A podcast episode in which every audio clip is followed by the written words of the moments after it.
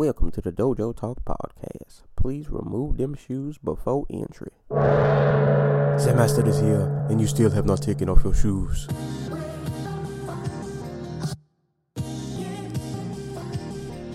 Yeah.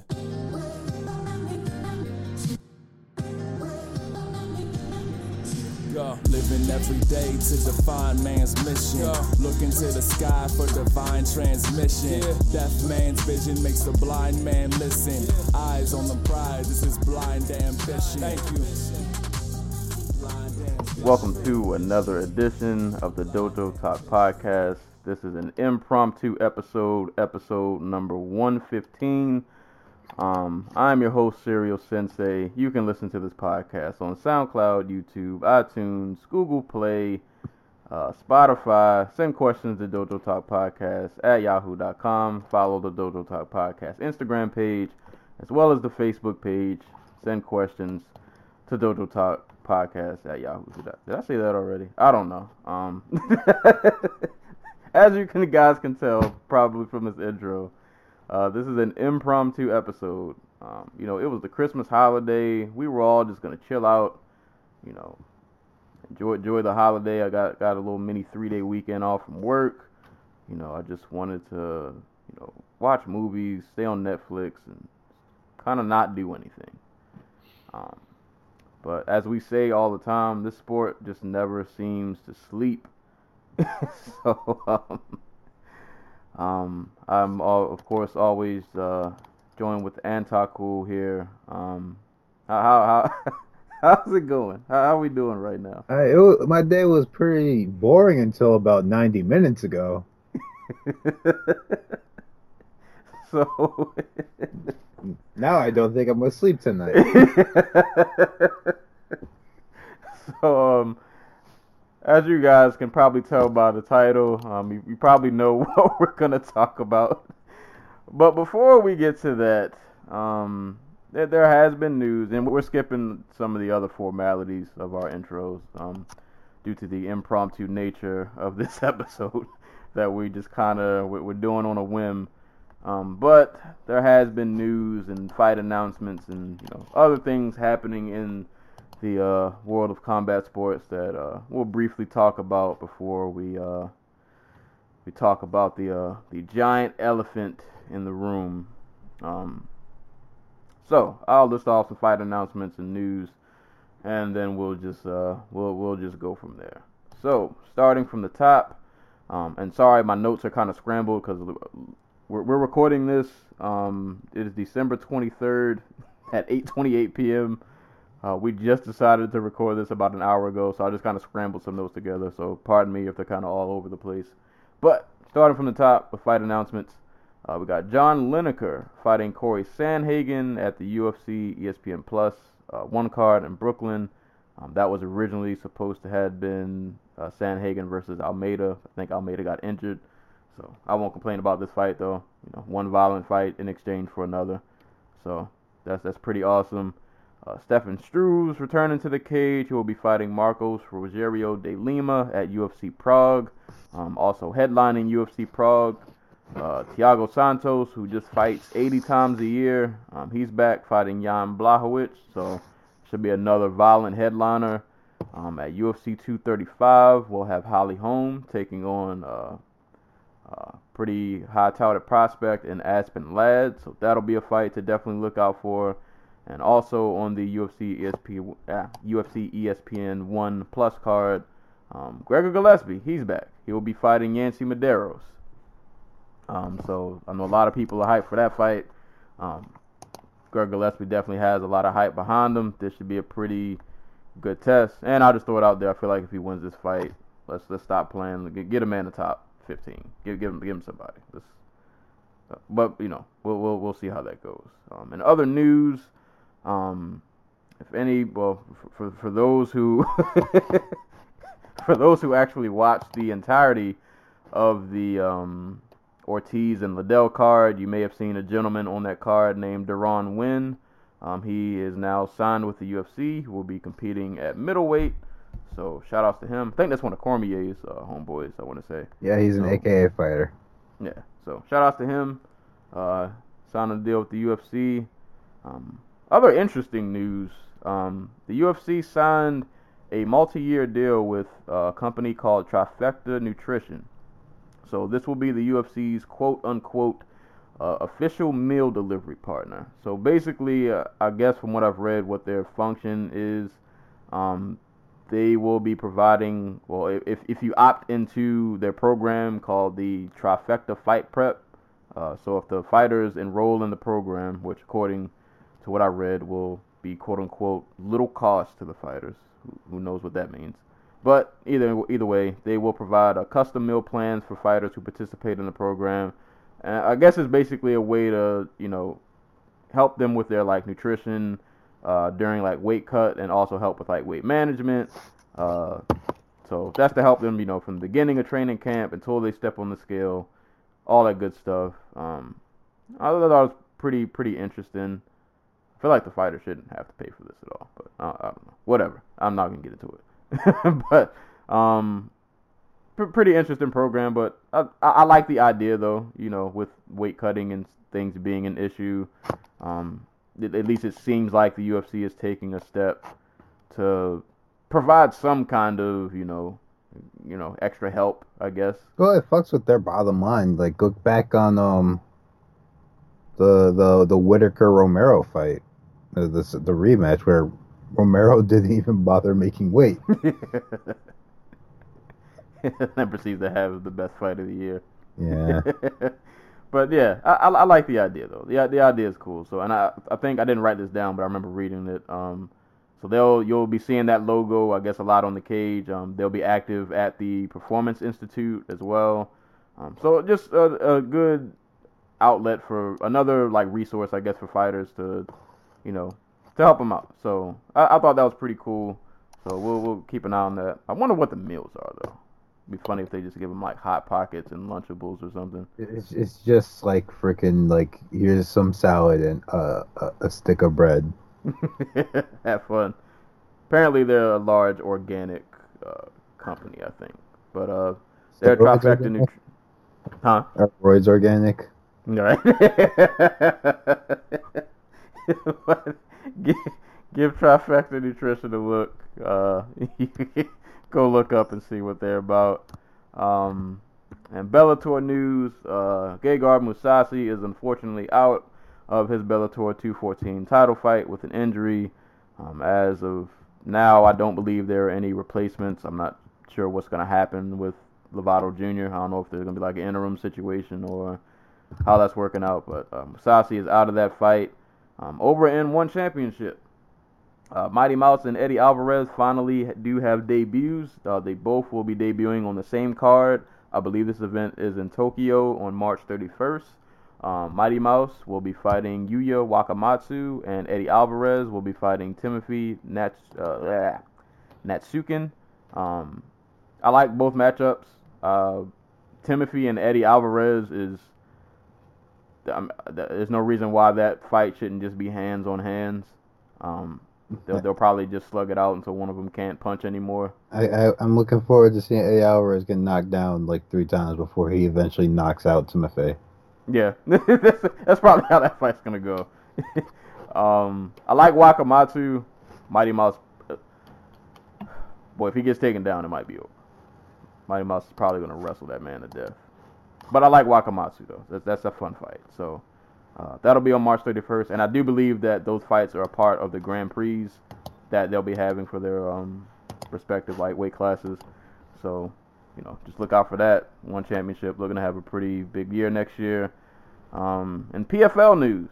If anybody wants to try to win $25,000, PFL is partnering with DraftKings for their card on December 31st.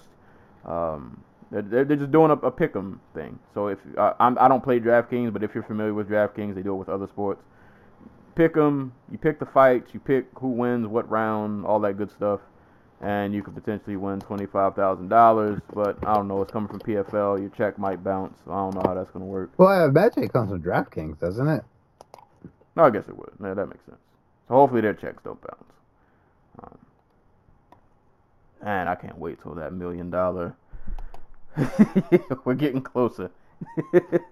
These alleged $1 million paydays are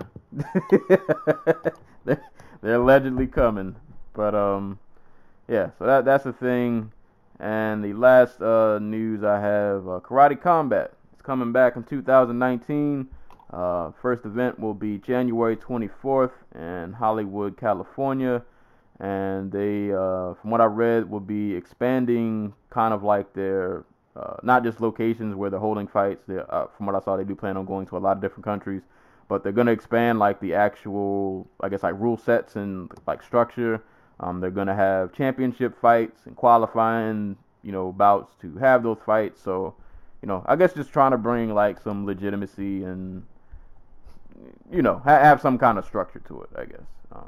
So, but I'm looking forward to that. I like Karate Combat, you know, throw them back in the pit and have the same smug people in the background. Like 60% of them, I don't think are really watching the fights. Like they're just kind of there. And yeah, the other guys are, you know, they're like half watching. But two guys in the pit are fighting their hearts out, and only like two people in the crowd are actually paying attention. Hey, that's what happens when you're invited and you don't actively seek it out. Yeah, that's what happens when you fight on a yacht or underneath a bridge somewhere in Miami. Yeah.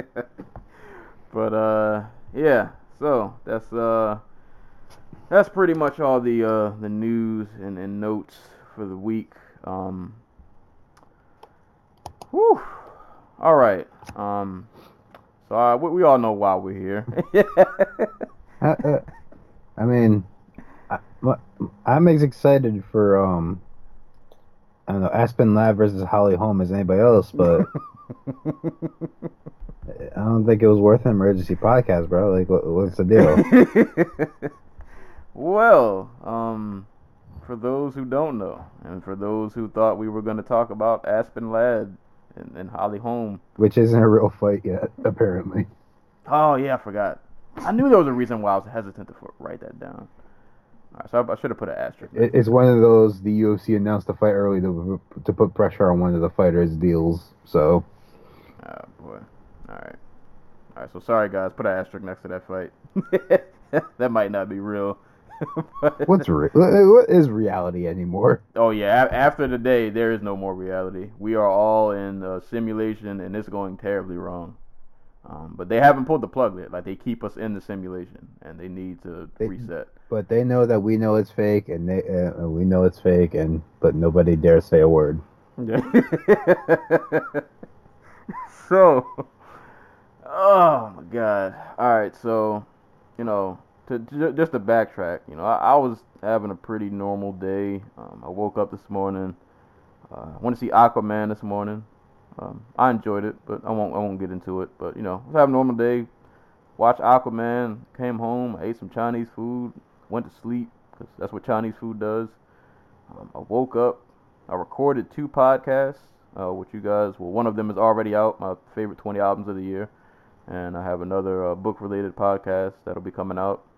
So after I recorded those 2 podcasts, I was like, you know what? I'm going to go on Netflix, and I'm just going to find something to watch, and I'm just going to relax for the rest of the night and enjoy my days off. But Mr. John Jones, he wouldn't let me do that.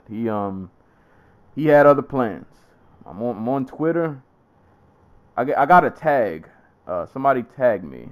Shout out to David. He tagged me, and his tag said, looks like Jones did it again. And I was like, oh, God.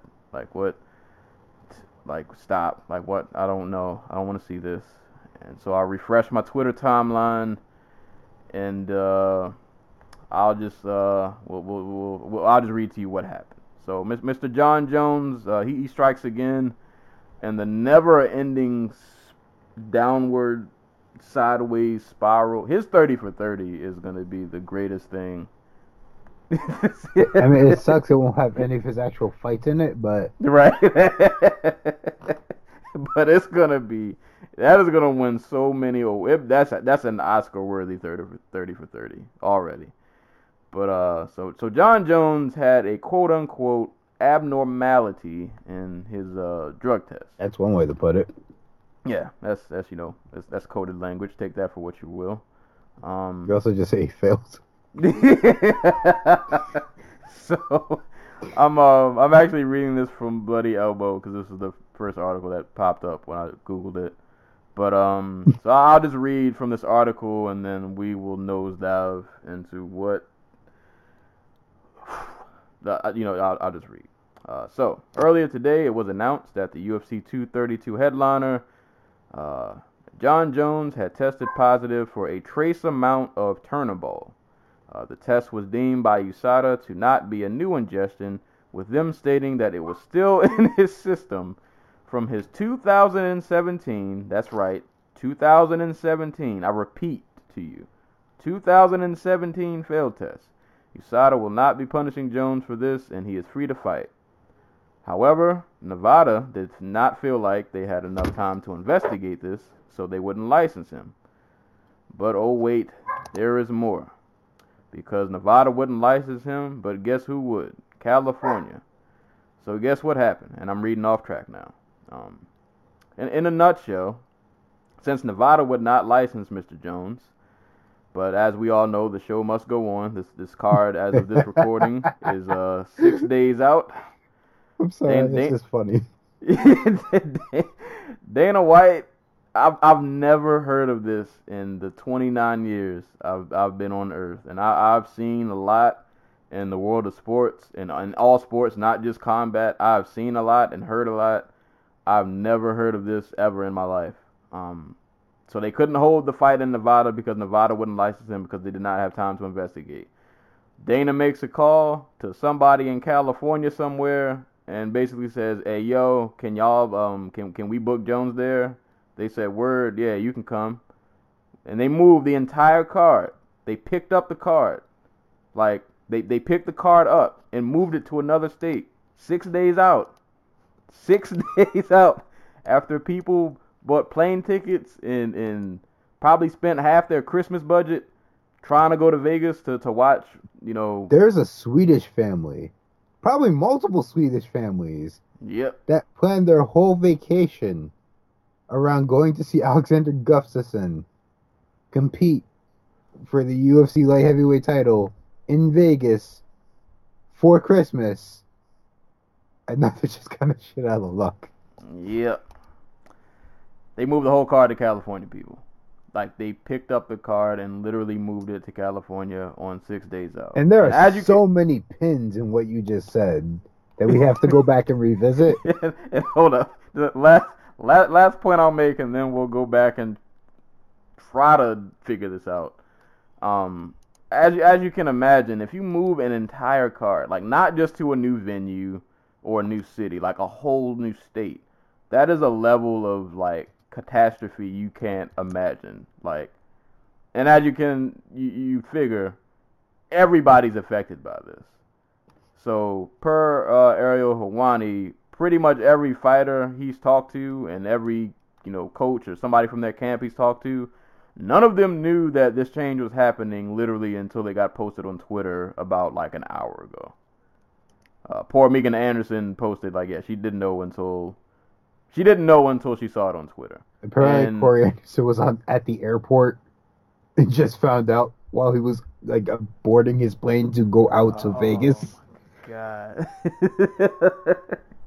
And as of now, at least from what I think, Alexander Gustafsson is on a helicopter. Yeah, he's on a 4-hour helicopter ride around the Grand Canyon. And there's a... who knows at this point, but there's a decent chance he doesn't know his flight's been moved to LA. Yeah. He's enjoying the scenery. He's probably having a good old time. And boy, when he lands and gets some cell phone reception again, is he gonna be in for okay, I'm refreshing my Twitter timeline. USADA just put out a statement. I'm not reading this, man. I have the Nevada State Athletic Commission statement.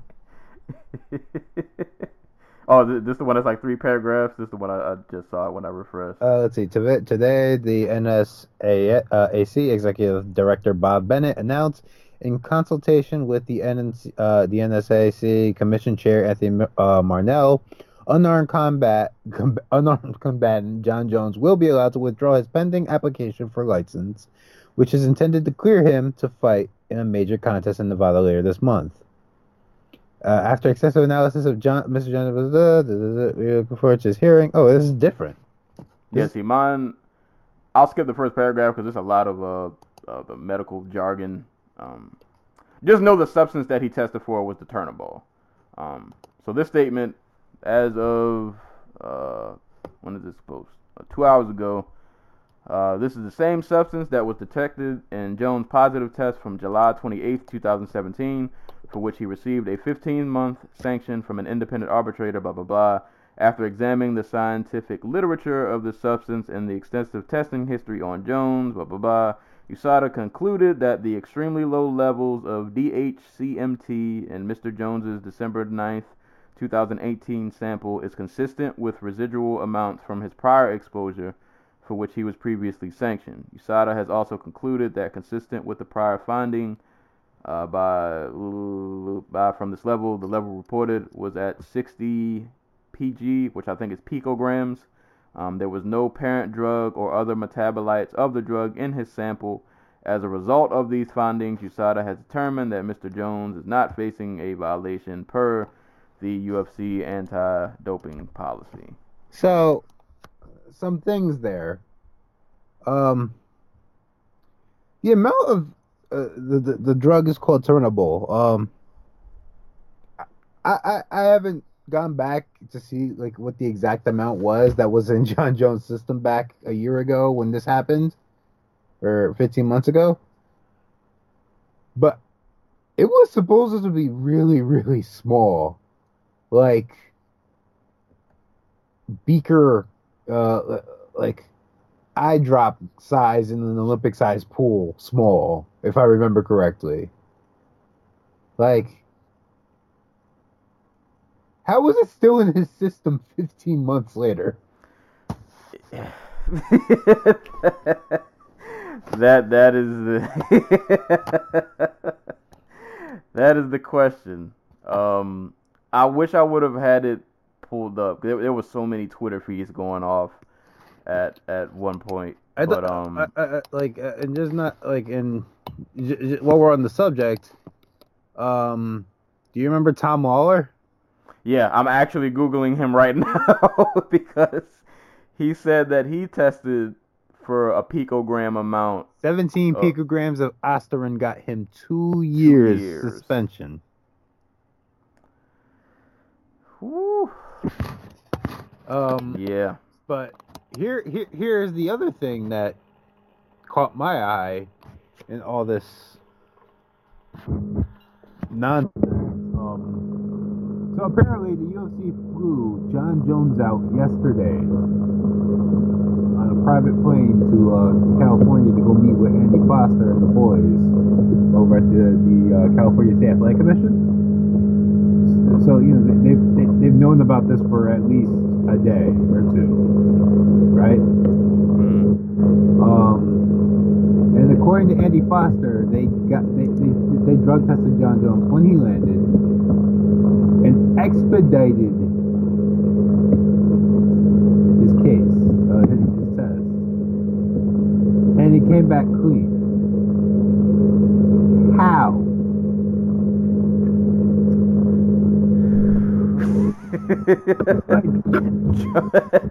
John Jones has the most like hit. So I'm supposed to believe that this drug, which is supposedly has a half-life of long enough that it stays in your body even when it's in ridiculously astronomically small doses, that it survived in John Jones for 15 months. And the day after he receives bad news on his drug test and decides, him and his promoter decide, you know what, we're just going to uproot the entire car to a different state. Takes another drug test and passes. And listen, man, I've been a big John Jones fan. I've rooted for John Jones in pretty much every fight he's been in. I've also seen a lot of people fail drug tests. And none of them seem to have the same problems Jones has. Like, when they fail, it's pretty definitive. Like, you tested negative, you tested positive for so-and-so substance. We got you. You're out of here. Right. Jones is the only one, who on Monday tested positive and then on Wednesday tested negative. I'm just saying. Man. If it looks like a duck, walks like a duck, waddles like a duck, you know.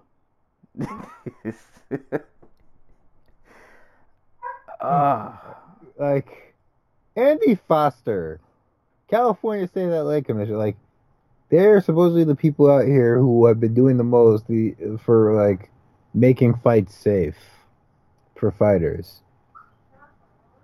But, like, it's been a really shitty end of the year for them, hasn't it? It's all self-inflicted. Like, between this and allowing the corpse of Chuck Liddell to waddle down to the cage to receive another looking of that brain damage. Like, what is going on, California? Are you okay? No, I have a theory, a very simple theory on what happened here. Andy Foster was like, we can get a John Jones fight, for real? Yeah. It was just like, yep. Yeah, I don't care what I have to do, but the UFC basically was just like, listen, man, we're trying to we're trying to end the year on a bang, and we kind of need this card to stay intact. So I'm gonna throw you this bag real quick. It contains contents that are green, and there's a lot of them in there. And if you let Jones fight, you can keep the contents of this bag. And, you can bring in the 2019 with your bank account nice and full. If you just let this happen. Can we go back real quick? I want to, I could sit here and beat up on Andy Foster and the CSAC all day, but the logistical nightmare that is moving a 13 fight card, 12, 13 fights from one state to another on 6 days' notice, and two of those days are Christmas. Yeah. I mean, not Christmas, but like Christmas Eve and Christmas. Like, Christmas. That's a lot of flight rebooking. That's a lot of room. That's a lot of people, because you're talking about fighters, trainers, coaches, family members, not to mention, like you said, these poor souls from Sweden who, oh my God, like, according to what's his name, J.I. Goodman over on Twitter, Dana White said that they were expecting a $6 million live gate for the Gus Jones rematch. Well, nobody's kind of at... How do I explain? Like, it's the day before Christmas Eve when we're recording this and when this news is breaking. Nobody's showing up for work tomorrow at, like, Ticketmaster or StubHub right. or whatever. Like, I'm sure they have, like, one or two lonely souls holding down the fort while they're gone. But, like, nobody at the forum is going to pick up and be like, yeah, we're selling these tickets to this John Jones-Gustafsson fight. Tickets don't go on sale till Wednesday. So, basically, the UFC has Wednesday, Thursday, Friday, and Saturday to sell tickets. Boy, that live gate is gonna be trash. He says they expect to get 1 million. Boy,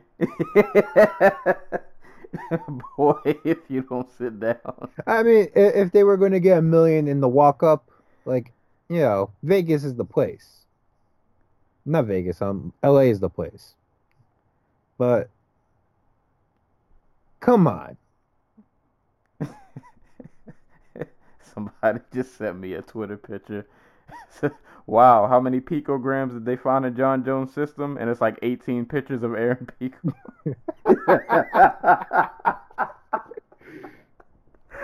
Oh, no. This, oh, my God. Like, I would, I almost wish the UFC just would have tried to cover this up and we would have never found out about it until like 2 weeks from now. Like, I did not want to talk about John Jones before Christmas. I felt it in my soul. I mean, I wasn't going to talk about John Jones this week, period, because I'm like, there's no way he makes it to fight night. Yeah, this... I mentioned last podcast to you guys that I partner with the Technical Foul podcast and be writing, doing write-ups as like previews before their fight cards. And I knew it when I saw this card that this was the next one. I was like, I don't know how I'm going to write this because I just know, I feel it in my bones.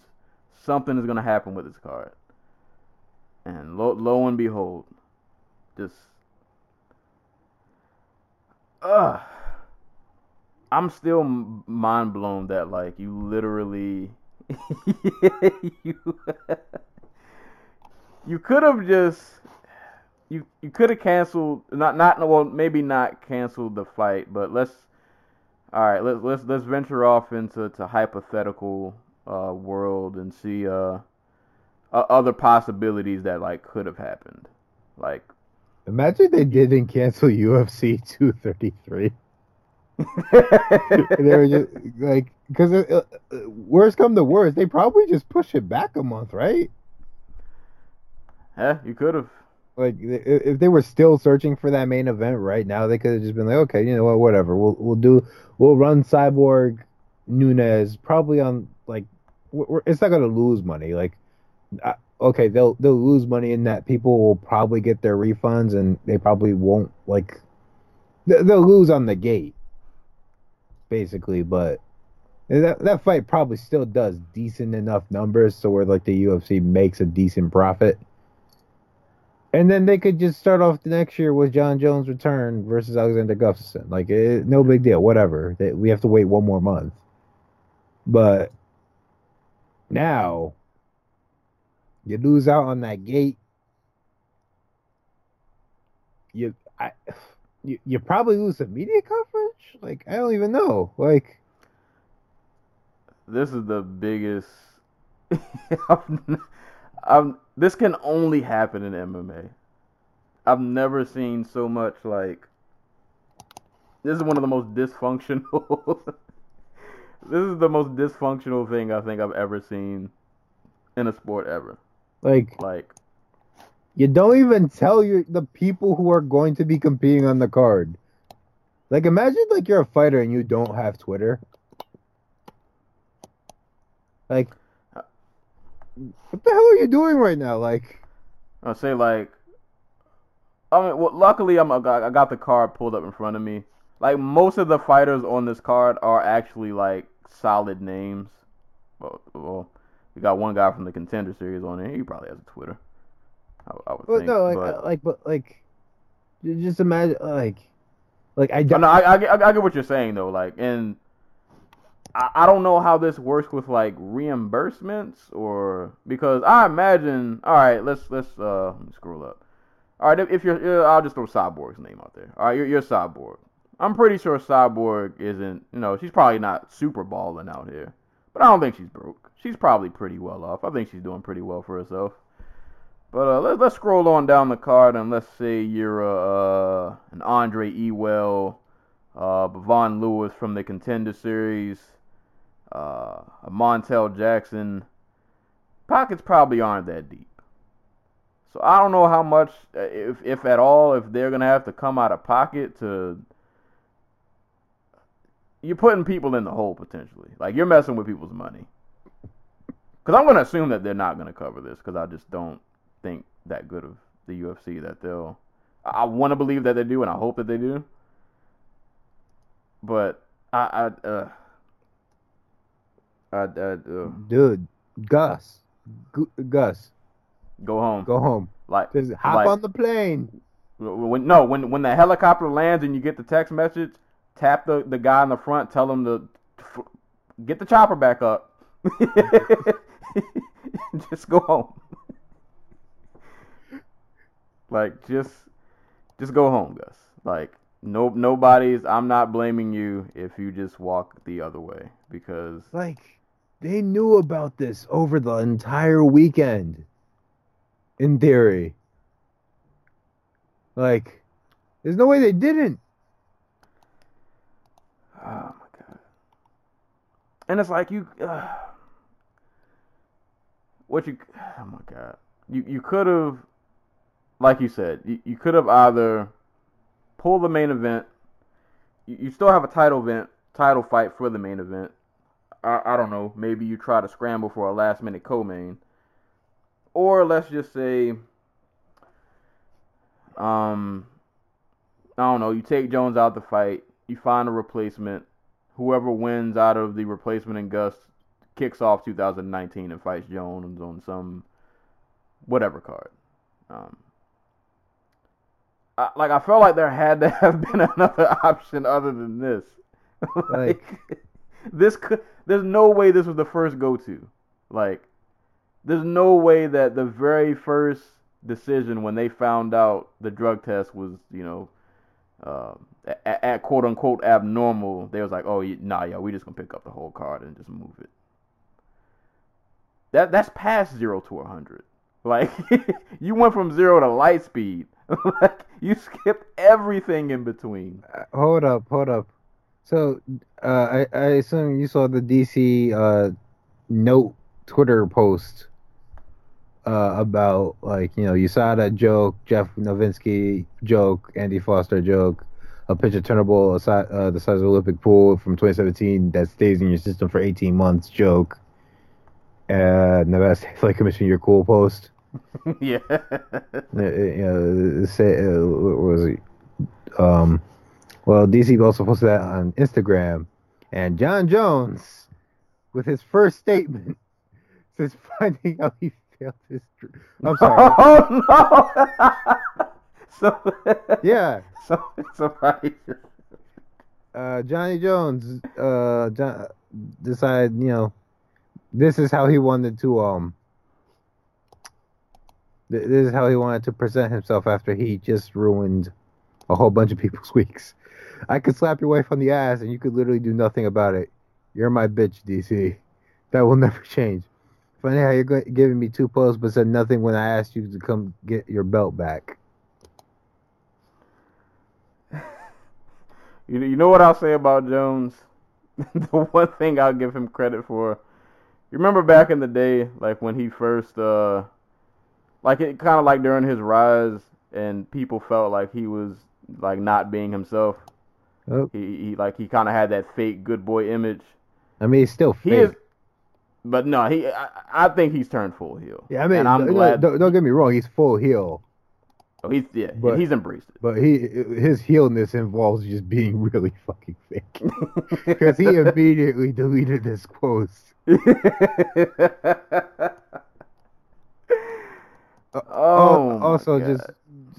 apologize for the dog barking and people screaming. Like, it's my sister's birthday.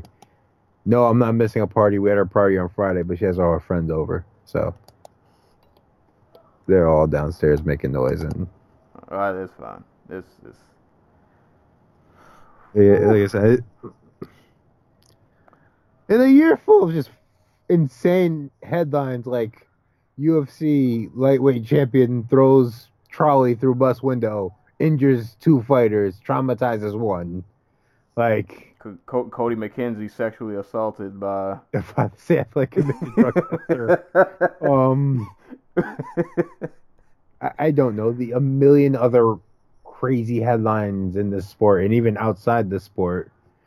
I don't think anything's affected me so much as your text that where it says UFC decides to move entire card to LA.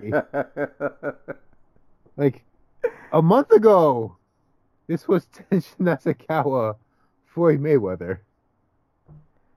This eclipsed that. Oh my god! Like the only situation I can think that is similar is WrestleMania 7, Hulk Hogan versus Sergeant Slaughter, when they moved buildings, and the kayfabe reason that they moved buildings was for security reasons, because Sergeant Slaughter was an Iranian sympathizer at the time, like, and he was apparently receiving death threats, and like people were actually trying to kill him, but it was actually just because they wanted to they didn't sell enough tickets, so they moved to a smaller venue across town. And this blows this way the fuck out the water. Well, per Damon Martin on Twitter, Dana White says tickets for UFC 232 in LA will go on sale Wednesday, and folks who bought tickets in Vegas can get a full refund, or they will try to accommodate new seats for people willing to travel to LA. Good luck on that one, buddy. I mean, that latter accommodation part. I mean, LA traffic is terrible any time of year. I can't imagine what it's like the week of Christmas. Like, the week between Christmas and New Year's. Like, it's gotta be god-awful. And expensive as crap. Alright, so to backtrack once again, real quick. So, don't they get, you get tested, like, multiple times before a fight, right? I would guess.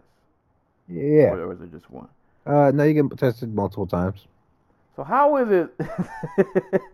So this didn't come up earlier? Like I want to know what were the other tests? Were they all positive? And then this was like, oh, turinabol. Like, why is it only... why is it only his test that, like... Oh, my God. I don't... Because John Jones is...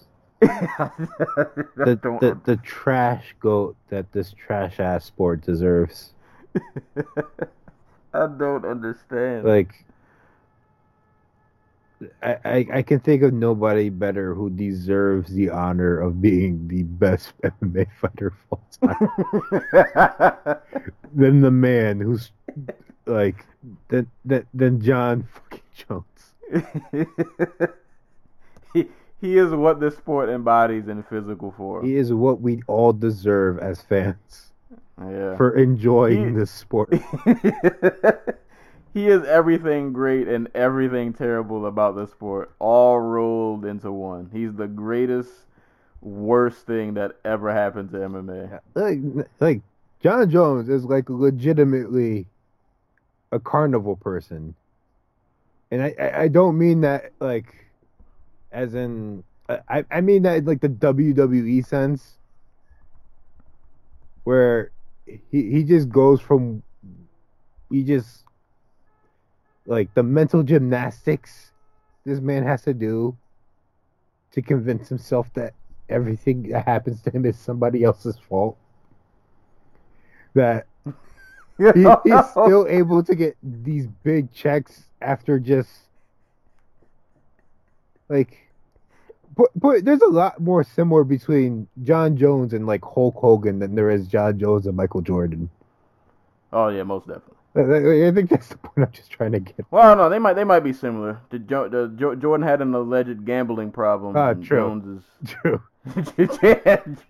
Jones is just a party. Yeah. Oh, did you see DC's response to what Jones posted? What did he say? He said you couldn't do shit, you steroid abusing junkie. I swear I would never touch your wife's flat ass. Oh my god. These two really... They really just bring out the worst in each other. Like... Here's the thing, like... when people... This is always regarded as one of, like, the all-time great MMA feuds, and I've heard people refute it by saying that, like, it's not really a rivalry because Jones always wins. And don't get me wrong, on in any other sport, really in any other instance, I probably would agree with you. But the reason that this one is an all-time great feud is because these two genuinely just do not, like, I don't, it's not, a lot of people, like, they have rivalries and feuds, but it's like a respect thing at the end. These two, I don't think they like each other, like, at all. No, like this isn't a rivalry. These are two men who just hate each other. Yeah, this is real. Like, if they cross paths in the streets, they would throw hands. Like, that's what makes this so... Oh, my God. You can tell this is a big event because they brought Ghostface Killer on MMA back to Twitter. A lot of people estranged from family members off of less shit than what John Jones has done to y'all MMA fans. I mean, he's not wrong.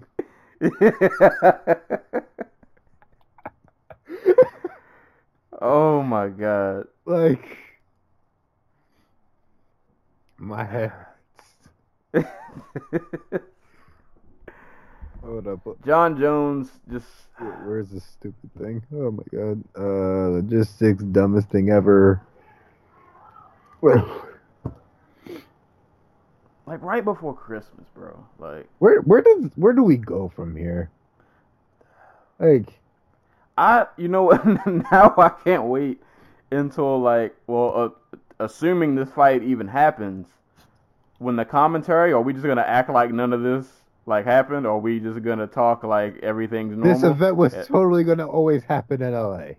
Right. Well, like I said, the UFC can't, like, I'm sure they have, like, B-roll of Vegas, I keep saying Vegas. I'm sure they have, like, B-roll of, like, the Forum in Inglewood and LA and shit, like, but, like, think of the people who have to put these, like, radio package together for the city, and then they have to go, they only get to work on, like, Wednesday, and they originally thought they were going to be working in Vegas as opposed to, like, Los Angeles. Like, that has to be incredibly stressful. Now, I imagine they're not getting any kind of... no bonuses or anything for this. It's kind of like you just got to deal with it. Yeah. Oh, boy. Wait. I think we all... Well, I ain't going to say we. But I think the UFC has to start asking themselves... a question they probably should have asked themselves a long time ago. Is John Jones really worth all of this headache? He is their second biggest pay-per-view star. Like, if you can draw 375,000 fighting OSP on pay-per-view, like, the UFC is just not gonna, like, you're gold. Like, I am 100% sure Dana White and John Jones have not spoken to each other, like, on anything but a professional level since, like, 2014. Like, I like, Dana has been like, can you do December 29th? And John Jones was probably like, yep, and that's probably the most that they've spoken in, like, 3 years. Oh, my God. Like... this is our sport, ladies and gentlemen. We still have 5 days left. 5 days for this card to completely implode. 5 days for us to find out that LA can't actually hold it because there's, like, a softball tournament in the same venue that day. Imagine UFC 232 has to share a freaking, like, a venue with, like, the high school volleyball team, like World Series of Fighting did. I was going to say, a lot of, I don't know how every state is. A lot of states are having, you know, I don't know, maybe is football season still going on in high school? I can't remember. I think it's basically over. There might be some championship games lingering around somewhere. Like, I know a lot of the cities do, like, their whole, like, they'll do a citywide, if they're big enough, they'll do, like, a citywide, countywide tournament or something like that. But, like, for basketball, but... nowadays, with those, it's also, like, I saw this on Twitter. So the UFC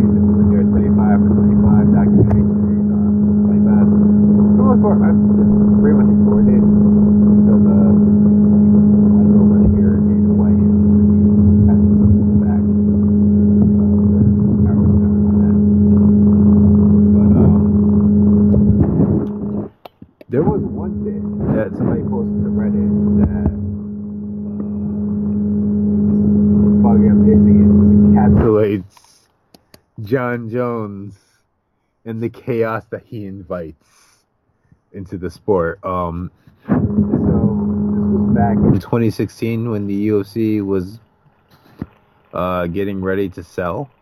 They were heading into UFC 200, biggest card in it. It was supposed to be the biggest card in history, the promotion, and famously, that's the one where John Jones first tested positive, I believe. That was the first time for steroids. And apparently, according to this documentary, and there's no way to know how much this is true and how much this is just Dana White and the Fertittas just being like, oh, you know, John Jones is the problem child. And he is. But, you know they like to go the extra mile sometimes. Basically, it came down to John Jones was pulled from the card for failing a drug test the week of the fight, and it almost cost them their $4 billion deal for the sale.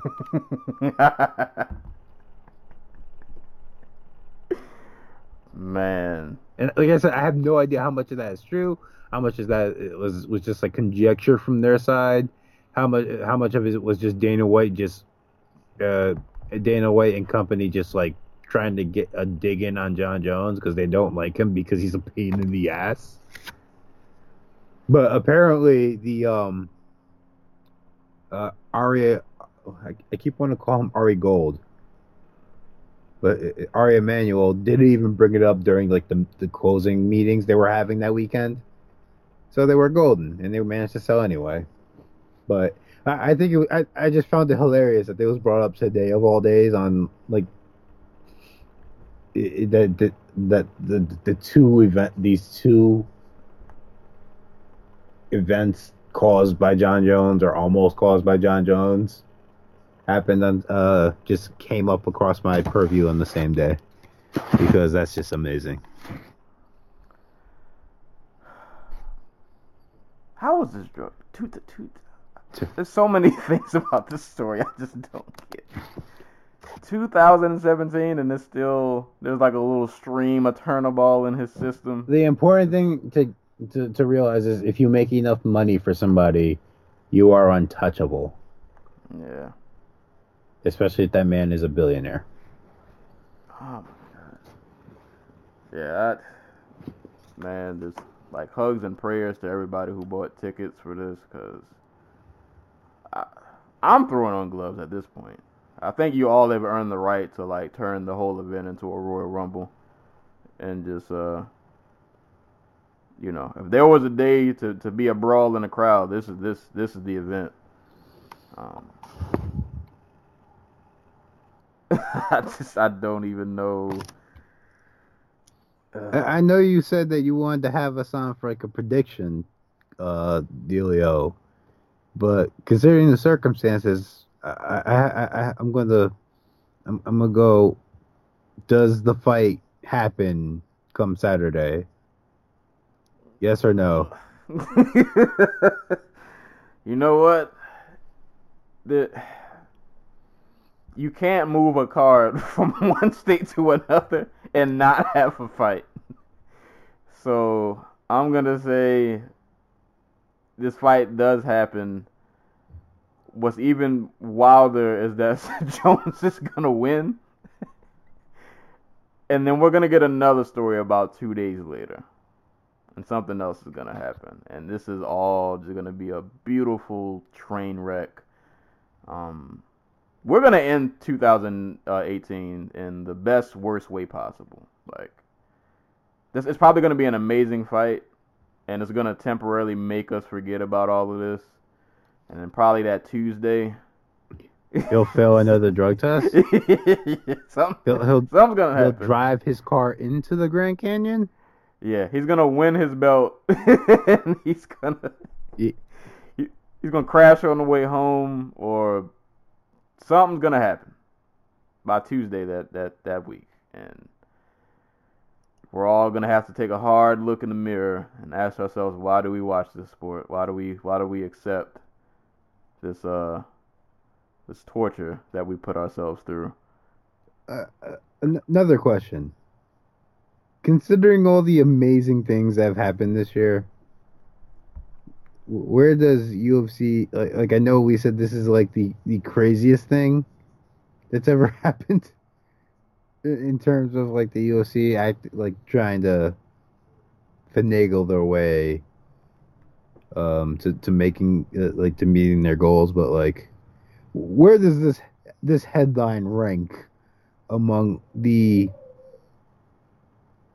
just barrage of craziness that's happened this year between freaking Khabib Nurmagomedov hopping the cage after tapping Conor and curb stomping his BJJ coach, Conor throwing a trolley at a bus full of fighters and getting half a card canceled, freaking Chuck Liddell Tito Ortiz 3 on pay-per-view.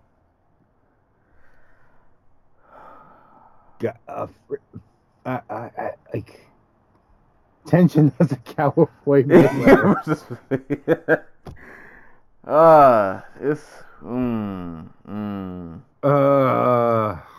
What else? The thing about this headline is that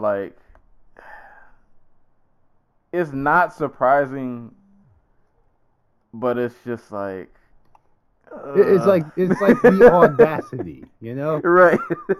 How dare you do this? It's like that, it's like when that one uncle who has the drinking problem shows up drunk, and you're just like, really, man? It's not surprise, but it's in that general direction, right? It's just like, come on. Yeah, it's like you didn't have to do that. Like, we were all having a good time, and then you just had to. You had to ruin a good party, man. Everything was good until you just kind of.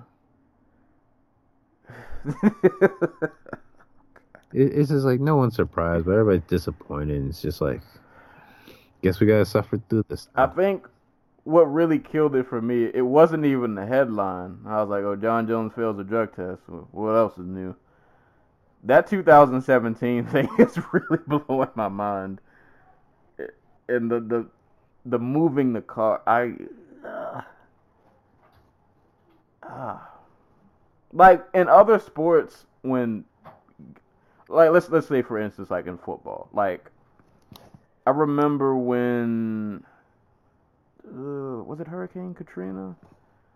Well, in most events, in most let's say you're a football team and your city goes through a natural disaster, those games will get moved. But it makes sense. That's a natural disaster. There's something out of your control. The area is literally unfit to play in. So, of course, either the game has to be canceled or it has to move to somewhere else. So, in those instances, I get it. But this is just it seems so extreme. It just...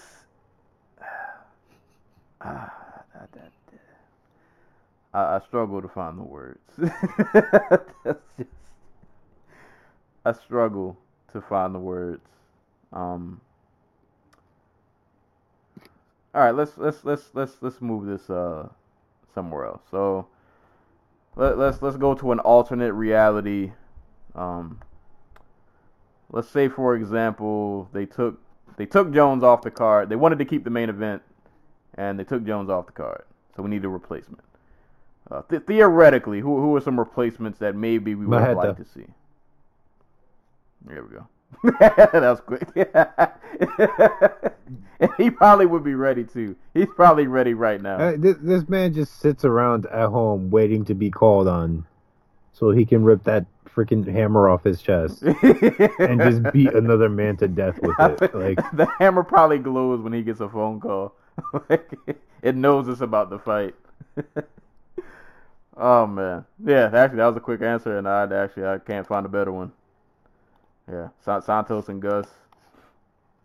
And the thing is, I think theoretically he could win that somehow. Like, Gus is way more technical, but I could see that fight going to where, like, Gus boxes him up, and then out of nowhere, you know. I mean, Jan Blachowicz tagged up Gus, so. He did. Come on. Yeah. It didn't even, you know what, it didn't dawn on, I don't know why I didn't notice this until, like, literally a couple days ago, that the Jones-Gus was the headliner and Cyborg Nunes was the co-main. Jones and Gus isn't even for a belt. Like, it's not even for an interim, right? No, like, this is just a... Yeah, it's for the title.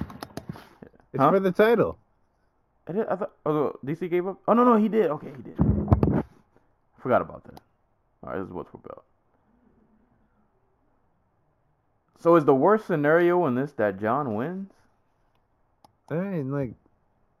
Because if John wins, we've seen this story play out how many times now? 2? Yeah, basically. Third time ain't the charm, buddy. Not with this. It doesn't... John wins. He gets the belt back. He fails another drug test. Does something stupid, goes to jail. Yeah. Or we find out that there was more turinabol in his system that this report says. It was more than some picograms. Turns out it just replaced his fucking blood. Right. It's infused with him now. It's in his DNA strand. And now we got a whole nother issue on our hands. Dude. This is... What a clusterfuck this sport is. Poor Michael Chiesa. He's already going through a lawsuit. Now you got this going on. Yeah. We didn't fucking get to Michael Chiesa, and his, all his shit. What a year for that guy, right? You're part of the infamous Dolly incident. Get your title shot. You know, all but... You know, that's gone. Oh, my God.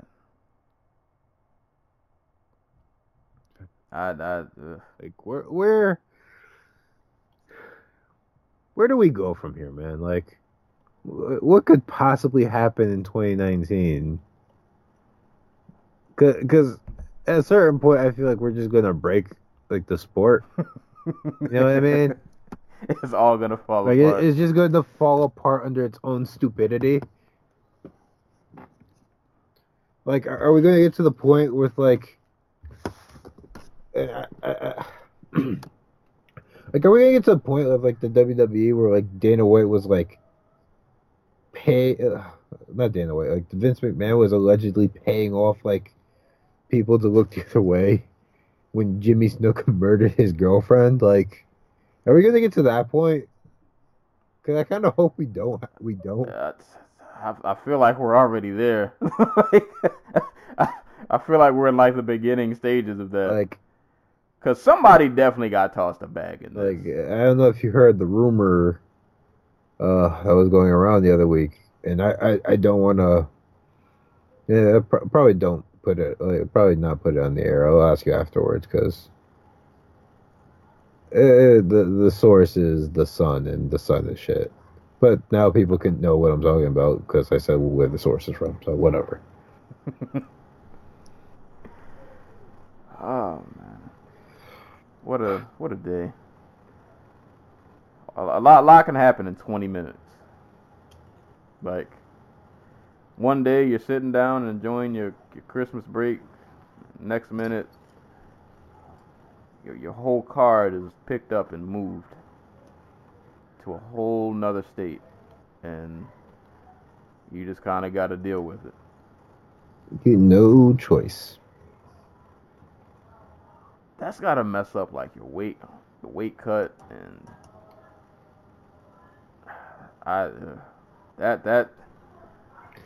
this is one of the messiest situations I've seen in any sport ever. I like to point out, Michael Chiesa is not at a hotel right now. He's at an Airbnb in Vegas. I know this because he posted a video of himself dancing in his Airbnb kitchen. Lord. That's about to change. And I saw a Joe Rogan post earlier that he said he wants to get somebody on his podcast by the end of the week to explain this. Joe, if you bring Jeff Novitzky on that show,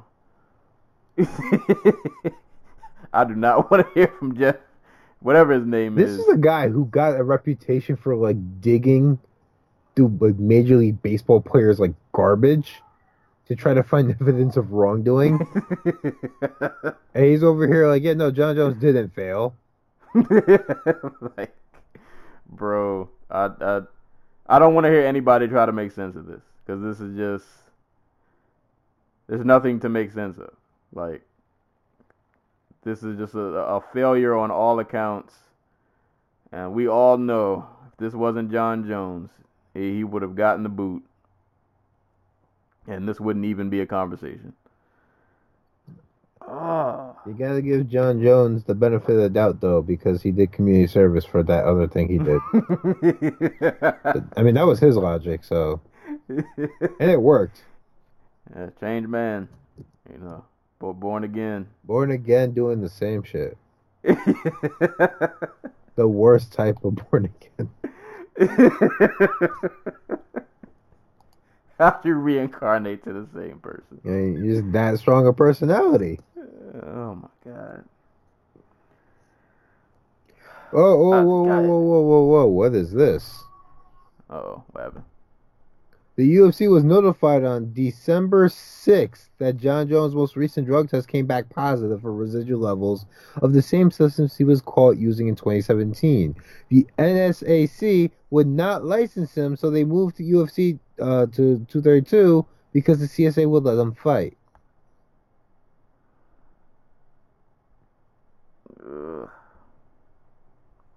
Like, so y'all spent 2-3 weeks trying to figure out.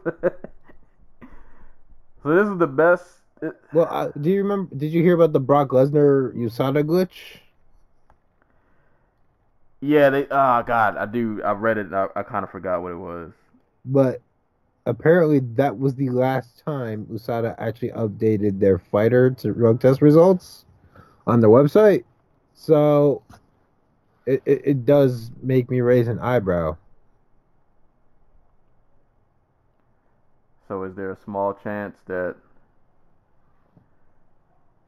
Jones is a... Well, just, like, either we let people juice or this shit shouldn't be happening. Like, come on. Did the USADA deal have, like, a term limit? Like a, 4-year, 3-year? I think it was, like, 7. I don't remember. Lord. I don't know. USADA versus the Athletic Commission is going to be amazing moving forward, because what a mess. What a fucking mess. Yeah, I think I'm with you. I think we should just get rid of USADA and let people juice until they just can't anymore. Just let them juice until everybody looks like Yoel Romero. And we can literally just have superhero fights every card. Exactly. Just fuck We'll it. Literally have super. We'll just literally have super fights. Like, every fight's a super fight. Just fuck it. Nothing matters. This is stupid. Oh man, yeah. I don't know what else to really say.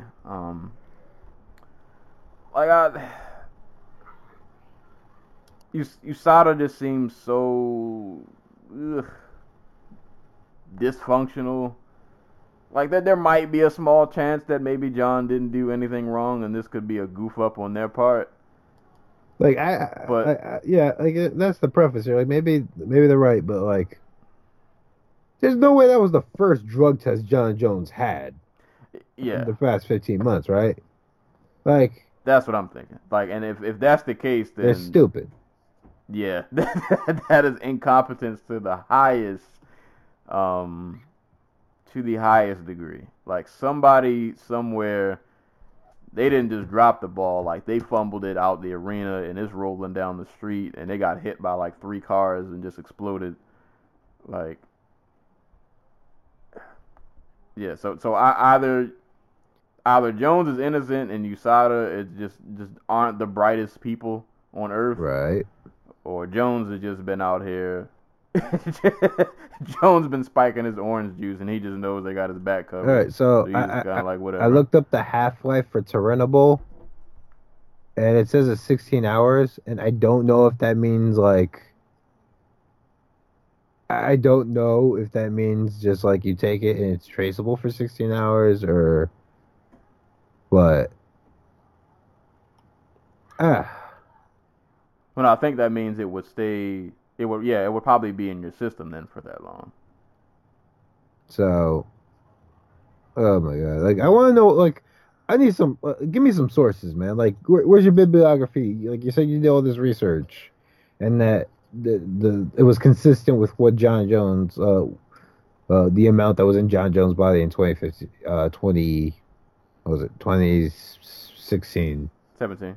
So 17 or 16? Yeah, 17. Okay, so... Like, I need some I need some bibliography. Like, what are your records? Who'd you talk to? Like, what the fuck's going on? Like, come on, it's ridiculous. Bro, they just typed up a press release and they just got out of there. Boy, them. Oof. Somebody dropped the ball somewhere. I mean, is it really dropping the ball when you just spike it into the ground? Like, this be real.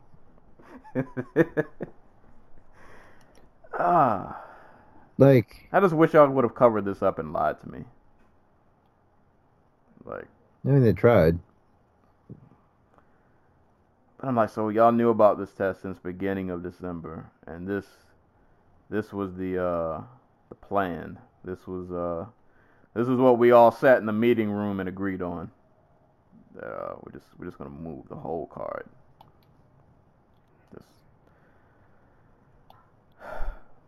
So many questions, so little answers.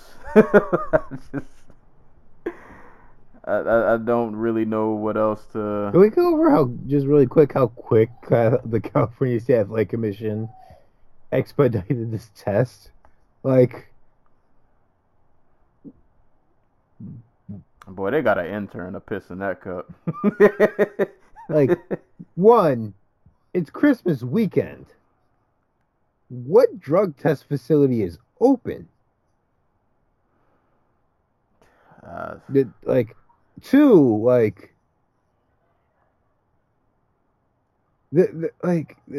tests, like, normally we're waiting on test results for like a month.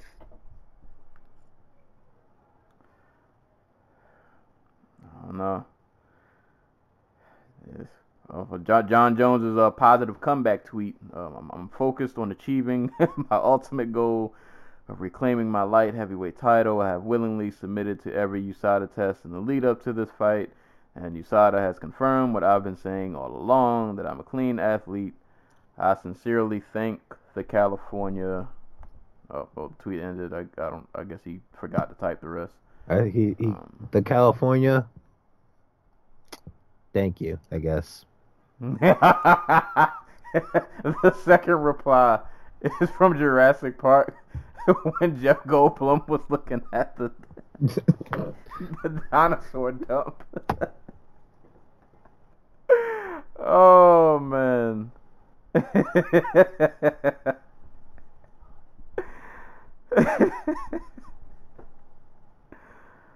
Oh, boy. USADA and Jones. Boy, I'm telling you guys, when this 30 for 30 comes out about 5 years from now... Apparently, they're saying it's supposed to have, like, a pulsing effect, this drug. So it pulsed for a year? So like, he'll have... So apparently, he did have a bunch of negative tests, and then he had this test, which is the one he failed. Or that they found the traceable turinabol in his system. And apparently, I guess it just flares up. Which, what? After a year, though?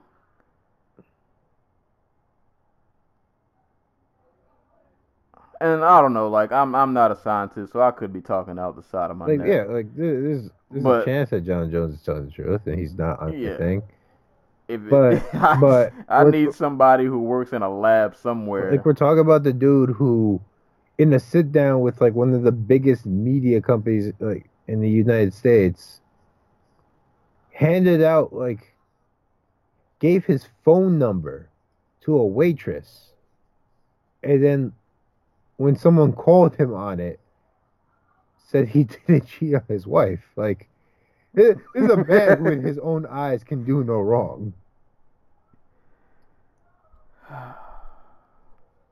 There's a man who got caught with cocaine in his system. It happened to be the only time he ever got caught. He had ever done cocaine. Like, come on. Yeah, like I said, man, I've championed Jones before. He's been one of the greatest talents I've seen in this sport, and I want to believe him. But listen, man, like, sometimes you just gotta look at the complete picture, and it's just like, listen, man, like, this isn't adding up. This is not adding up, buddy. Like, something is off with his image, and I don't think it's them. I think it's you.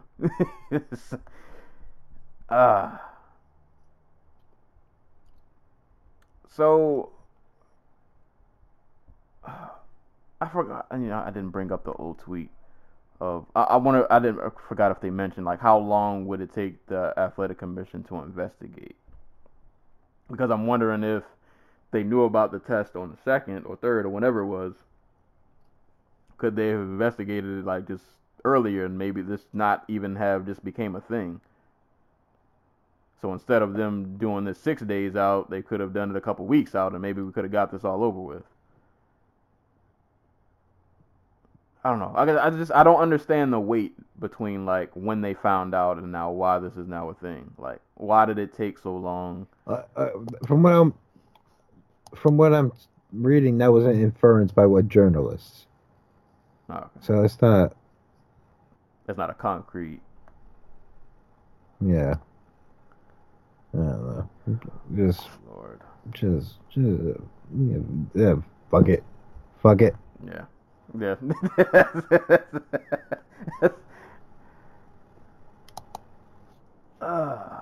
Cause it just, somewhere this was a case of negligence. Cause even if that December whatever date isn't like on the money exactly, if it was within like that week span, there had to have been a way that they found out early and could have gotten all this handled. Because, I mean, if we expedite and piss test now, I don't see why this couldn't have been expedited had y'all found out early. And we all just could have cleaned this and swept this whole story under the rug, and it might not have even really been a thing. Yeah, like, something tells me if the USA had known, they would have moved venues. Like, either they were waiting on, like, the Nevada State Athletic Commission to flinch, or I don't even know, like, because... Like, they probably would have moved venues in an effort to get the biggest gate possible, because that's what you do. If they knew that Nevada wasn't going to license him, so I don't know what the truth is. Quite, it'll be interesting to see when Dana has to get on the dais and explain the timeline. Probably after John Jones wins his stupid title back. And we all have to pretend like he won it clean with no controversy. God. I don't think Gus got back from his helicopter ride yet. Maybe the UFC was just like, please don't post anything on Twitter, we'll give you extra money. If you're gonna post anything, just be like, yeah, no, you did a good job, or whatever, I'm ready to go.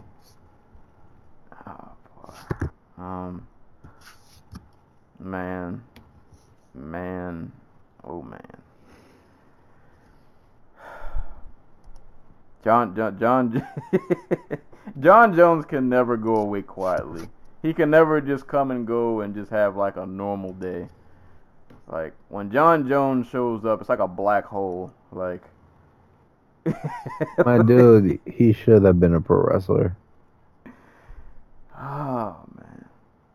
Like, he should have went to the NFL with his brother. He was bad at sports. That's the only reason he fell into wrestling. He can't catch and he can't dunk a basketball. Like, and he's 6'6". Like, what are you going to do? You got to go beat somebody up for a living, apparently. Boy. Oh, I think Gus probably won. A lot of fans, pretty sure a lot of people now just off principle are probably rooting for him to win this fight. I mean, I'm still not. I'm not invested in this fight emotionally so much as I am, like, in the chaos and the dumbness. Because that's all that matters, right?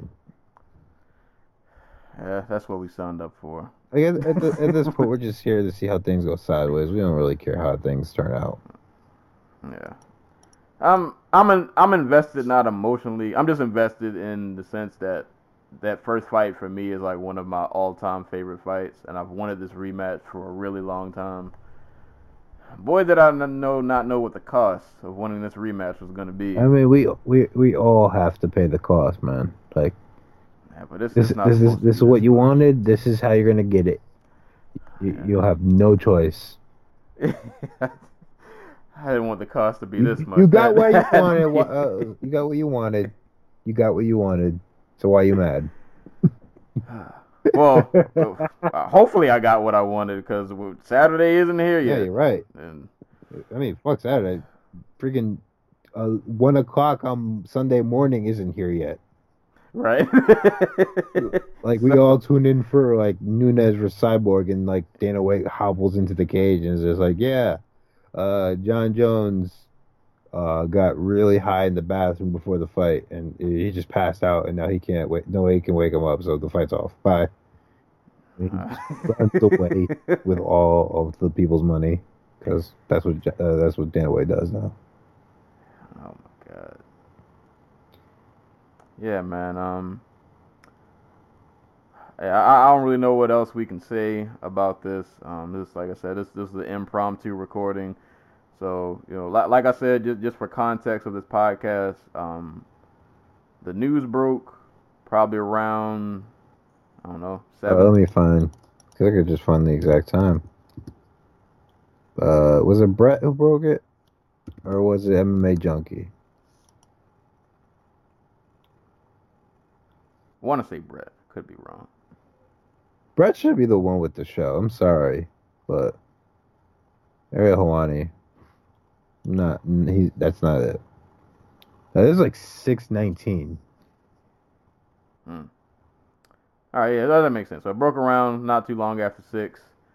About 7.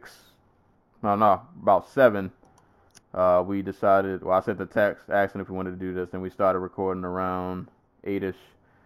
So, we're recording this literally, like I said, just in the moment, in the heat of all of this craziness happening.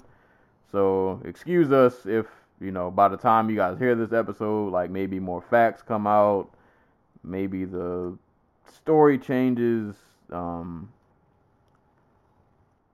know. Turns out John Jones is innocent, and, Right, and we've all, yeah. John Jones is innocent. Alexander Gustafsson drugged him before the fight, you know. It's crazy shit like that. Right. He drugged him and then got on the helicopter and tried to flee. Like, this was all a ploy or something. Turns out Alexander Gustafsson wasn't on a helicopter ride in the Grand Canyon. All right. He has a spy in Jones's camp who's been secretly just spiking his drinks. Remember when that was a thing? Like, guys were just like, yeah, I got a spy in that guy's camp. Who was that? I feel like that was that John Jones? I feel like that was a couple people.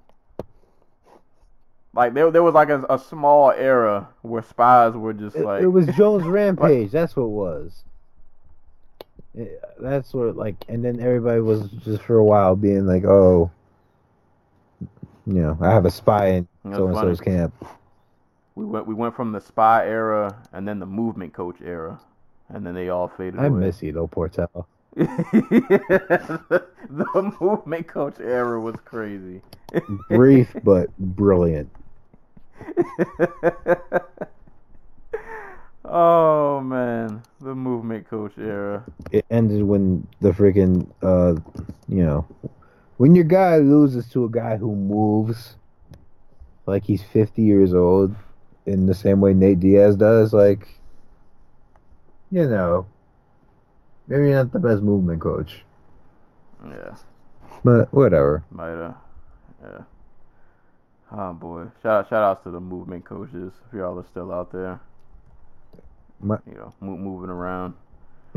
Mr. Ido Portal, greatest quote in the history of MMA.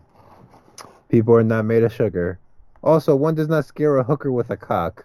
In a nutshell, stop being so sensitive. Dealing with criticism well is an essential tool for a mover who is interested in self-development. Make that for any human. Ido Portal, movement coach. I wonder if his website's still up. It is. Hey, man. Everybody's got to move somewhere. You know how, like, you'll take, like, a when you write something, like an article or, like, a long piece, you take one of your quotes and just you make it real big and blow it up so people are like, oh, wait, I wonder what that's from? Yeah.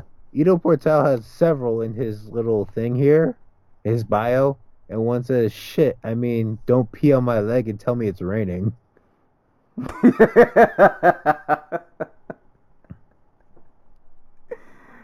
Oh, man. What a day.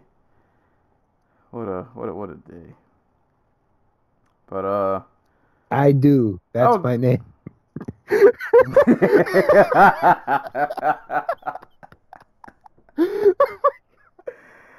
Oh my god.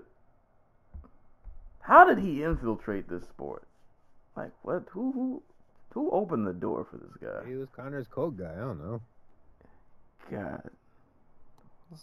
This is why these things happen to us. We let anybody just come in the sport. We invite all of this trouble. And talk the talk, but walk the walk. We move a lot. We are designed to do so. Hence, we are this. Since we are in this amazing body, I don't mean training for 45 minutes 3 times a week. I mean a lot. Heck, 100 years ago, just to have a drink of water was a workout. I mean, you go down to the river, you put your cup in the river, you boil it because it probably has some type of disease in it, and then you drink it. I don't know, maybe the walk was really long. Oh, no. Most of civilization happens by rivers for a reason. You know what I mean? Oh, man. Yeah. Yeah. Yeah, man. Hopefully, it's still out here throwing, like, tennis balls at Conor McGregor's face. Because that would... maybe he'll move in because Kavanaugh is out, right? Oh, yeah. Maybe. Yeah, maybe he'll move in. And Owen Roddy, he has his own gym. He's, like, no longer at the SBG in Ireland. Or not Ireland, in Dublin, so... Lord knows, like, what that what that training situation's like, so... I don't know. Another day in the life of MMA. Like I said, man, this is the dumbest sport. Like, this is a wild season finale. I feel like it's a really high bar, but MMA seems to hit it every single time. Like, we jumped over it this time. Like, we cleared the pole vault, and there was still like. Like, we cleared the pole. There's competitive axe throwing on ESPN2 right now, and I just like that's a smarter sport than this. Football's a smarter sport than this. It's probably way more dangerous. Definitely way more. But hell, at least people watching them so you can make a living. Like,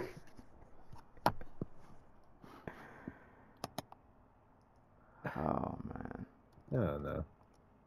Oh yeah, I don't know where else this combo goes. I know a lot of people talking about does this still, do you still have Jones in your GOAT convo? I don't even want to think about that right now. Like, if I've learned anything, it's that MMA doesn't have a GOAT. because it doesn't deserve a GOAT because it's dumb. No. Yeah. Like, this is not this is not a real sport. Let's just be real. This is not a real sport.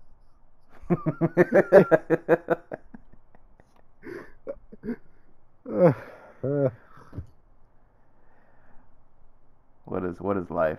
What does life mean? That could be the headline for this episode. John Jones ruins Christmas. MMA not a real sport.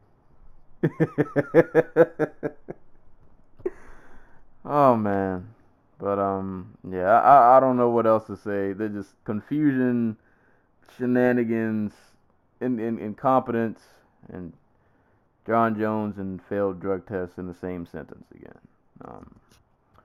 You know, we'll you know, when we record next week's podcast, you know, I'm pretty sure there'll be more stories to break, more information to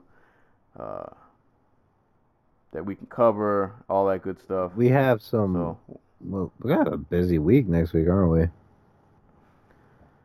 Yeah, got that card, and you're gonna have Rizin.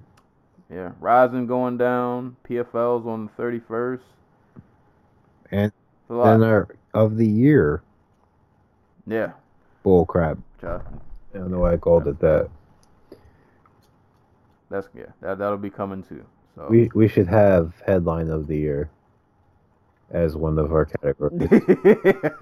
I've been meaning to go back to listen to that episode to get my categories in line. I legit don't even remember anything about that episode. Like, it was long. When did they not? Oh no! This was that one might have been a record. I think we hit 4 hours. I think we've done that before, and we'll do it again. We definitely will. Oh man, but yeah. We'll be back with more news. We just had to do this impromptu because this was too wild to just not talk about. I didn't want to talk about it at first. I wanted to enjoy my Christmas and not talk about John Jones, but Lord, life happens sometimes, man. What can you do? Not this. Yeah. So I don't know. I still we've talked for now an hour and 50+ minutes, and I don't even think we really have any answers. I don't even think we really said anything. We're just this is just us trying to work through our confusion. Thank you for joining us. Right, you guys got in on a therapy session. This is MMA therapy. We're just trying to make it through. I swear to God, like I feel like this is like the Dojo Talk podcast. Is like how I rationalize being an MMA fan. It's just like I come up here every week and I'm just like, this was awesome, but this conversation's also holding back some very negative connotations going on in my brain. Oh man, yeah, this is bad. This is talk about a black eye on the sport. I mean, how many more can we have? Boy, it's more than a black eye. This is Martin's face after the Tommy Hearns fight. He's getting kicked in the dick repeatedly. Yeah. And the sad part is, we'll all be gathered around a TV or a laptop or some kind of device, and we'll be watching. We're all going to line up to get kicked again next week. Yep. That's what we do. Because we need it in our lives. Yeah, it's an abusive relationship that we just stay in. we know what's gonna happen. Somehow it reaches new heights that it's not supposed to reach. But hey, man, they raised the bar with this one. I'm starting to think I really need a therapist. Yeah. This sport is not healthy. There's nothing about this that is symbolic of a healthy relationship. This is like we've been cheated, we've been lied to. People who paid have lost money, they've lost time. The people who actually do this for a living that people who entertain us have been cheated and lied to. And have, oh my god, this sounds like pro wrestling all over again. You know what? This is fun.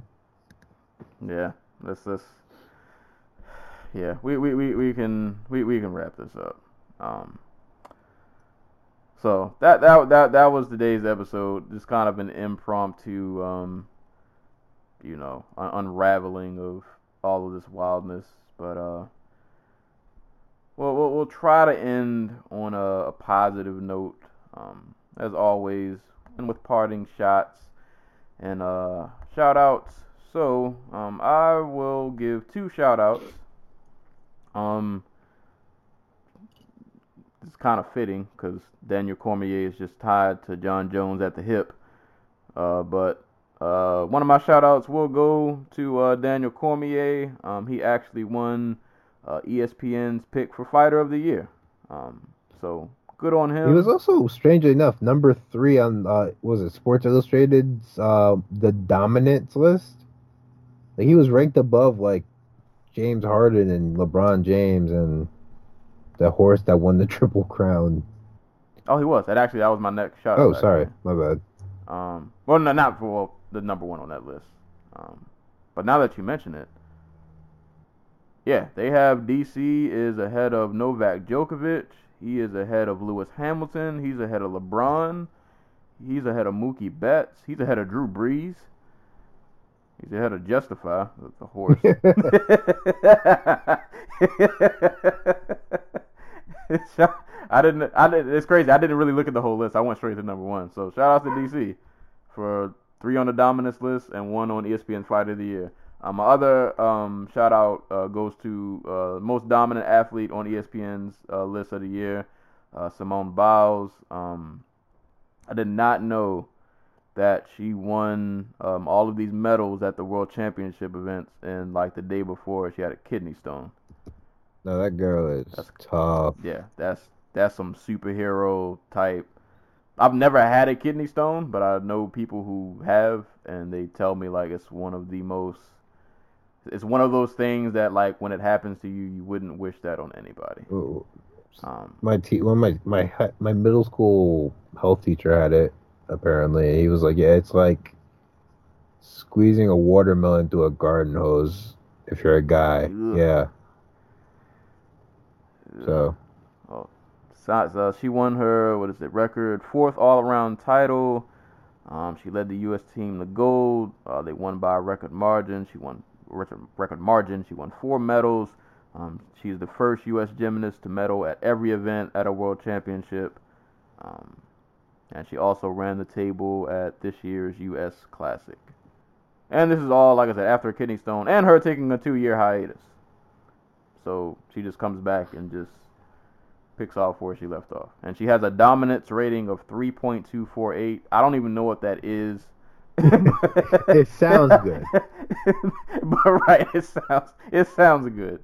And to compare, her dominance rating is 3.248, and the person who came in number 2, Eliud Kapaji from Kenya, the marathoner, some kind of runner. He's a marathon runner. He broke the the New York Marathon record by like a minute and 7 seconds, and his dominance rating's only 2.35. Yeah, like I want to say like he's the reason that, people believe we're gonna see like the breaking of the 2-hour marathon in our lifetimes, which is you could give me a week to run a marathon, I still wouldn't be able to finish. Yeah. Yeah, definitely not about that life. I did have a shot. I didn't write it down. Why do I never write my shots down? Because they're in the moment. No. They're spiteful and angry. But like, I literally looked this up like right before we started recording, and I only wrote down my shout outs, and I did not write down the shot. Yeah, you know what, man, I'm not gonna do a shot. The Christmas, the spirit of giving and being nice and all that good stuff. So I'm not going to do a shot. I'll leave my shout-outs to those two well-deserving athletes, DC and Miss Biles, and I'll leave it at that. And shout outs to the listeners. We're pretty sure this is like the last podcast of because the fight, if it happens, is on the 29th, which means we probably record on the 30th. Actually, no, so this might not be the last. Well, this is potentially the last podcast of the year. Probably get one more after this, but either way, the year's winding down. Shout out to the listeners, man. Everybody from Twitter and Tumblr. Shout out to everybody from Tumblr who's still around after the hammer, the gavel, the soft hammer where nothing really happens because what they do, they just pixelate everybody's freaking thing. So now my activities bar is just a bunch of pixelated nonsense.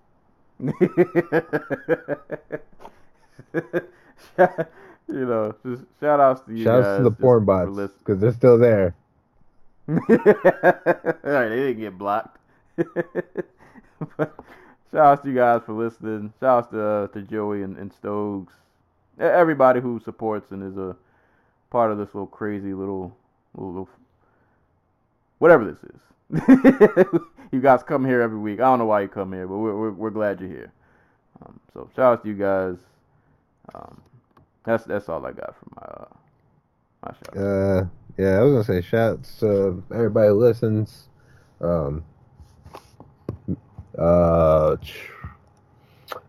Shouts to Josh Warrington, who won what was apparently a really great fight with Carl Frampton over on ESPN Plus this past Saturday. I know Joshua is the big story when it comes to British boxing, but Warrington has had a goddamn crazy-ass year. Took the title off of Lee Selby, takes a decision off of Carl Frampton. That's pretty damn big. He's won 4 different world titles, I think. So, he's doing it up big over there in Wales, Yorkshire. There we go. So shouts to him. And if you guys didn't get the chance to see it, go catch Chisora versus White, and watch Derek Chisora lose his soul via just left hook from Dylan White, because that was some crazy shit. I think I saw that highlight. I didn't see it. Yeah, no, it was a rematch from their 2016, 2017 fight, which was a really great fight and one of the better fights of the year. Go catch this one if you didn't get a chance to, or even just look up the ending highlight. But go watch it. It was actually a really competitive fight, and Chisora might have been up on the cards before getting knocked out in the 11th round. Which is it's always a little bittersweet, because you're like, oh, that one guy was doing so well, but then he got, murdered. Yeah. So. Life happens fast sometimes. Yeah, man. This sport, the combat sports, just never fun. If you're getting hit anyway. I think that's basically it. I probably had more, but shout out to Andy Foster. Just continuing his spiral down the drain. Shouts to the WNBA who released their schedule for 2019. I'm actually trying to go to a game this year, so shouts to that. There we go. NBA's out here freaking trying to give me the watch, pay $60 to go see what's basically just a freaking college team with my Knicks. Half the team can't even go out and buy drinks. Come on. But y'all want me to pay $70 to go see them play freaking Brooklyn? Are you for real? I can go see Seton Hall play for $12 in Newark. It's the same damn thing.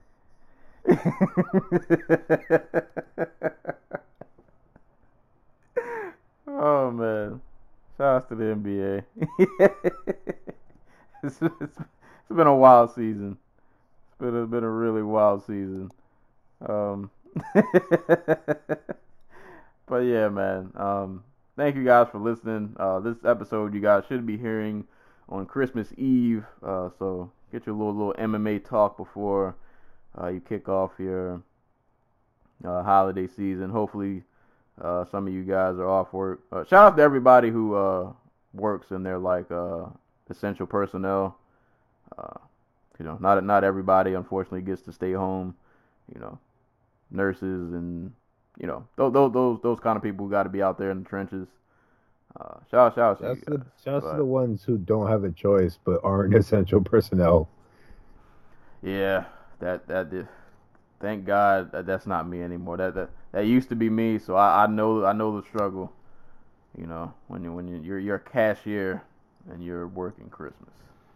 Hopefully they're paying you twice, bro, or double. Yeah, time and a half or something. Nah, man, Christmas is double. Something, yeah. Come on. Merry Christmas, everybody. And happy Kwanzaa, because that is also starts this week. So, yeah. Merry Christmas, happy Kwanzaa. Happy New Year's if you guys don't hear from us again, but you should next weekend. But in case you don't, you know, you guys have a nice holiday, man. Be safe. Enjoy. Spend time with family. Hope you get some good gifts. Eat a lot of good food. And hopefully you don't have to work on Christmas. Hopefully you guys have a longer break than I do. I have to work right after Christmas. It's kind of trash, but that's another story. But anywho, man, this has been episode 115 of the Dojo Talk Podcast. John Jones ruined Christmas. Anytime, as always, anytime people are being punched and or kicked in the face, we will be there to talk about it. I'm your host, Serial Sensei, and until next time, I will catch you guys later.